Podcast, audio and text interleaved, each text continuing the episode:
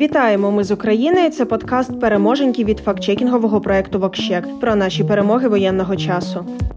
Ми давно не чулися, але за цю перерву ми зібрали чимало позитивних новин, тож поспішаємо ними поділитися. Поїхали для початку. Нагадаємо, що ворог стрімко втрачає техніку та особовий склад. Вже 30,5 тисяч орків окропили землю своєю ворожою кров'ю. Росіяни втратили 1358 танків та понад 3300 броньованих машин. Нагадаємо, за цими категоріями Росія вже давно перетнула позначку накопиченої до 24 лютого техніки для вторгнення. Тож план Росії давно обламався, і тепер їй доводиться залучати техніку із резервів, яку наші захисники активно спалюють та перетворюють на металобрухт. Продовжуємо підрізати оркам крила. Збройні сили України збили вже 208 ворожих літаків та 174 гелікоптери. А останні дві доби найбільших втрат росіяни зазнають на запорізькому та криворізькому напрямках. Крім того, сьогодні українська група зенітно-ракетного арт-дивізіону збила російський гелікоптер К-52 або алігатор під Ізюмом. Про це розповів військовослужбовець бригади Холодний Яр. А ще сьогодні збройні Збройні сили України знищили один БТР та 22 одиниці особового складу росіян у районі відповідальності оперативно-тактичного угрупування Схід. Неймовірні і наші ДСНСники з початку війни піротехніки знешкодили 125 тисяч 560 вибухонебезпечних предметів, у тому числі 1983 авіаційні бомби.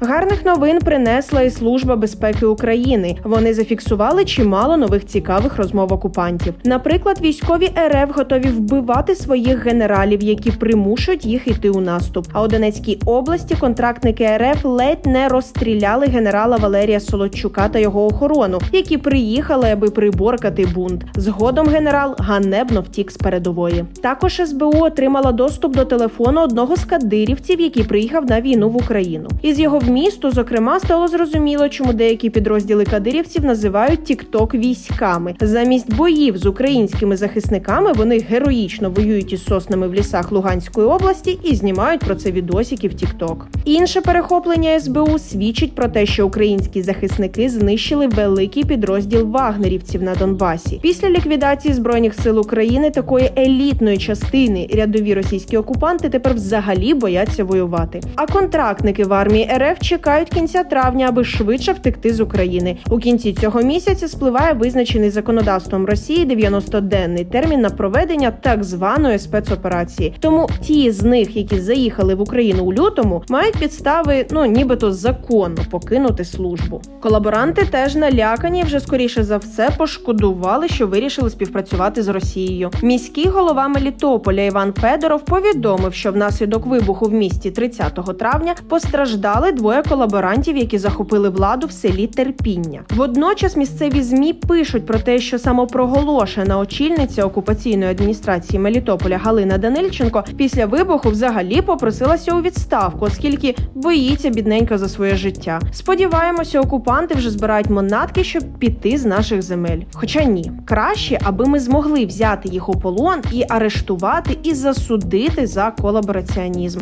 Все за законом. Схожі тенденції помітила і розвідка Міноборони Великої Британії. Там вважають, що у російських військах продовжуватиме знижуватися боєздатність та моральний дух через велику кількість загиблих офіцерів. Крім того, молодшим офіцерам доводилося керувати тактичними діями найнижчого рівня, бо в армії Росії не вистачає кадрів добре навчених і наділених повноваженнями військових рівня сержантів.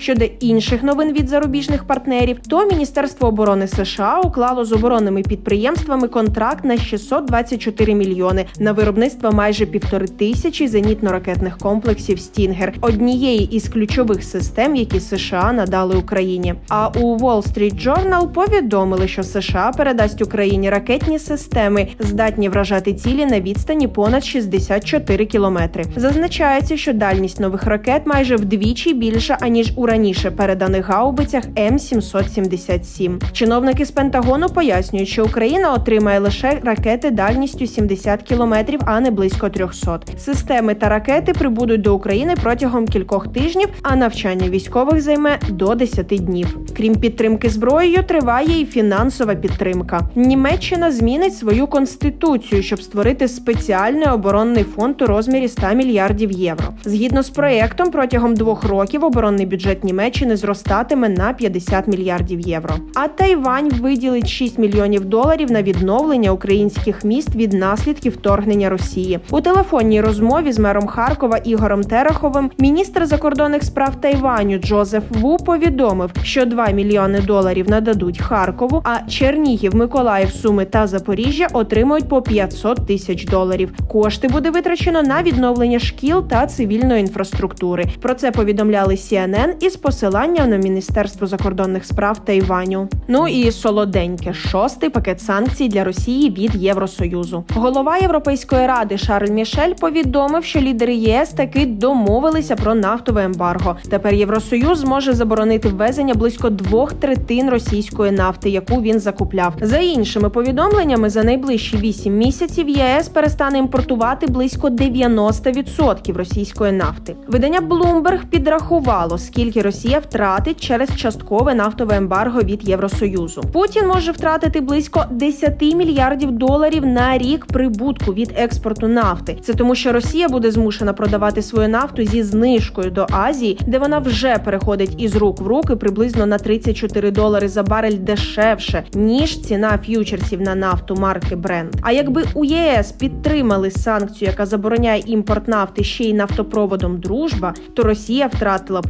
іще 12 мільярдів доларів. Крім цього, у шостому пакеті санкцій будуть і інші заходи, зокрема відключення від SWIFT найбільшого російського банку Збірбанк та персональні санкції проти відповідальних за воєнні злочини в Україні. А вже після війни в Україні з'явиться новий вихідний день. Сьогодні Верховна Рада ухвалила закон, який визначає 28 липня святковим днем державності України. У цей день традиційно відзначають хрещення Київської Русі. Про наміри закріпити цей день як свято та запровадити День державності Володимир Зеленський говорив ще у серпні 2021 року під час святкування 30-річчя незалежності України. Такі новини. Сподіваємось, ви досі тримаєте разом із нами руку на пульсі позитивних новин та не втрачаєте віри у перемогу. А ми бажаємо вам тихої та спокійної ночі. Почуємось.